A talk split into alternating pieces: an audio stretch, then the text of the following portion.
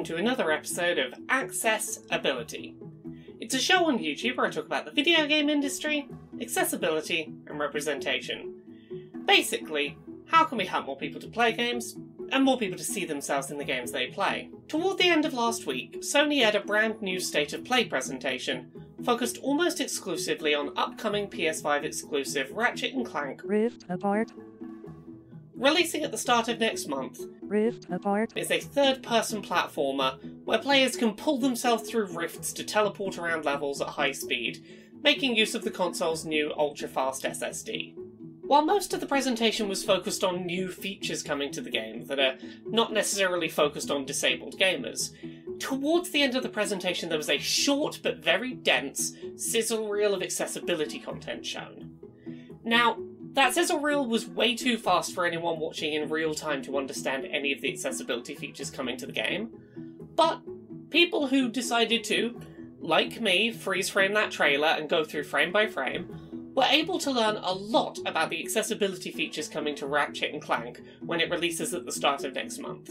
So today, on Access Ability, we're going to be talking about the accessibility features that we're currently aware of that will be coming to Ratchet and Clank Rift Apart. when it releases at the start of next month. We're going to talk about the positives of some of those accessibility features. We're going to talk about how this fits into Sony's overall plan for accessibility going forward. And we're going to talk about the fact that while it's great that we know these accessibility features, the way that they were communicated to players was really not ideal.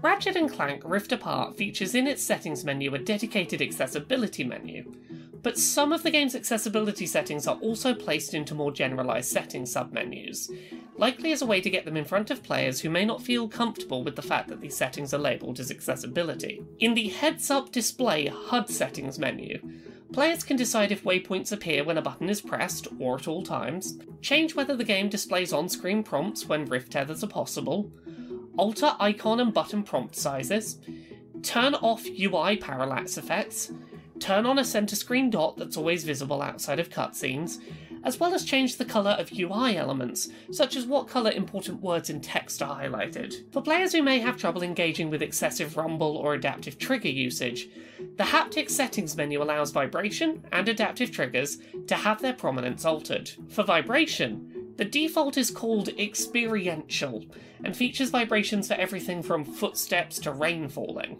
You can change this to a setting called functional, which will instead only include vibrations which are useful for gameplay, such as vibrating when you've taken damage or picked up ammo successfully. The adaptive triggers also feature experiential and functional modes, but exactly what this changes was not made clear. You can also in game turn down the overall strength of those rumble effects, independently of altering how many rumble effects happen.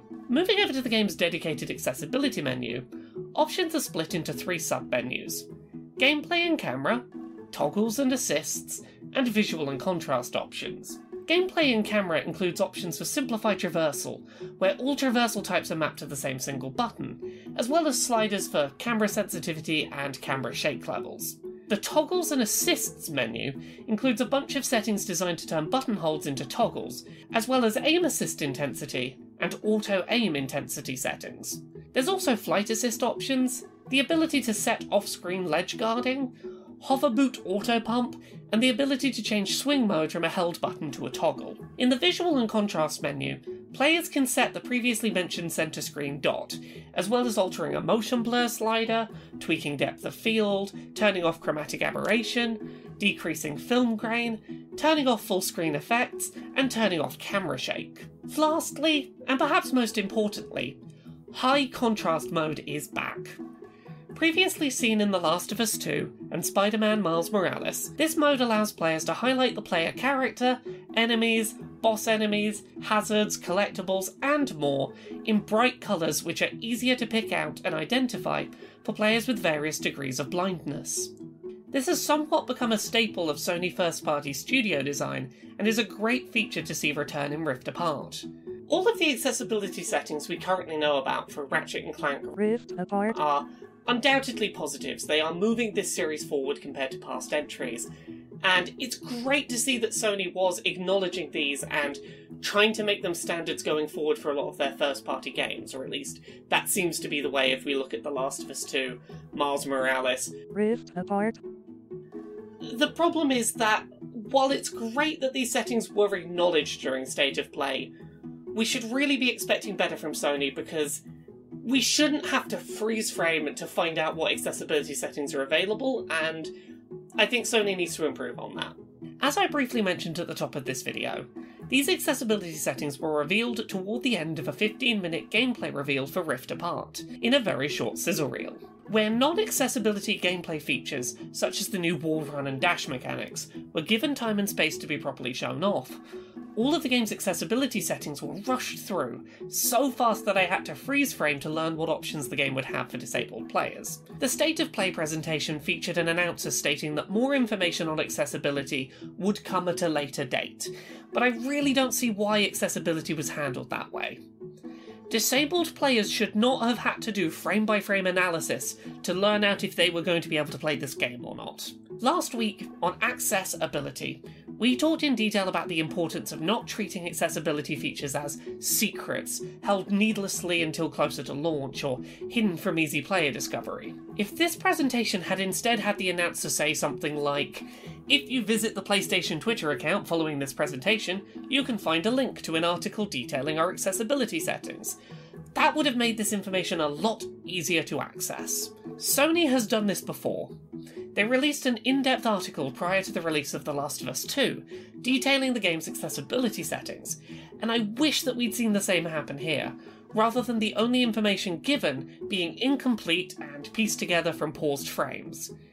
The information was there, it just could have been more transparently communicated. Looking at all of the accessibility settings we know about for Ratchet and Clank, Rift apart. I think that this game is showing a reasonably positive level of accessibility. Particularly for partially sighted players or players with motor control disabilities, players who have motion sickness issues, players who can't hold down buttons for long periods of time, players that need high contrast mode in order to be able to pick out what's happening on screen. There is a good variety of settings that make me feel very positive about the direction that Sony is moving in terms of software level accessibility for their first party titles. There may be more accessibility settings in Ratchet and Clank that I'm not currently aware of because I was screen capping freeze frames of a trailer that was kind of cutting away from menus a little early, but if we take at face value that these are the accessibility settings in the final game, then Rift Apart should have comparable accessibility settings to something like Spider Man Miles Morales, which, you know, that's not quite up to the level of The Last of Us 2, for example, but it is still miles ahead of the first party software from Microsoft and Nintendo. Even if it's not reaching the peak of what Sony has done with some first party titles, it is still a wonderful degree of accessibility worthy of praise. While I wish that accessibility information for Rift apart. had been more accessible to disabled players, the information that we have suggests that this game is going to be fairly accessible for a pretty wide range of disabled gamers, and I mean, it's tough to ask for more than that. This seems like it's going to be fairly accessible, and that's exciting considering how good this game looks.